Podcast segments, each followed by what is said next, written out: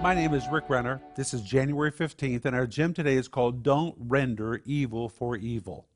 And our scripture is 1 Thessalonians 5, verse 15, where the Bible says, See that none render evil for evil unto any man, but ever follow that which is good. What does the word render mean? It's the word apodidomi. The word apo means back, the word didomi means to give.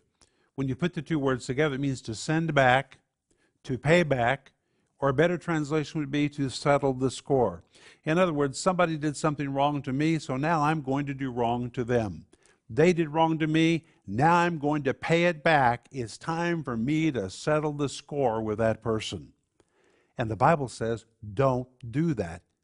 See that you never render for evil for evil. Never go about trying to settle the score with someone else, but rather follow after that which is good. If you'll do what is right, God will deal with everyone who did wrong to you. So change your focus and decide you're going to do that which is good in spite of what anybody else has done to you.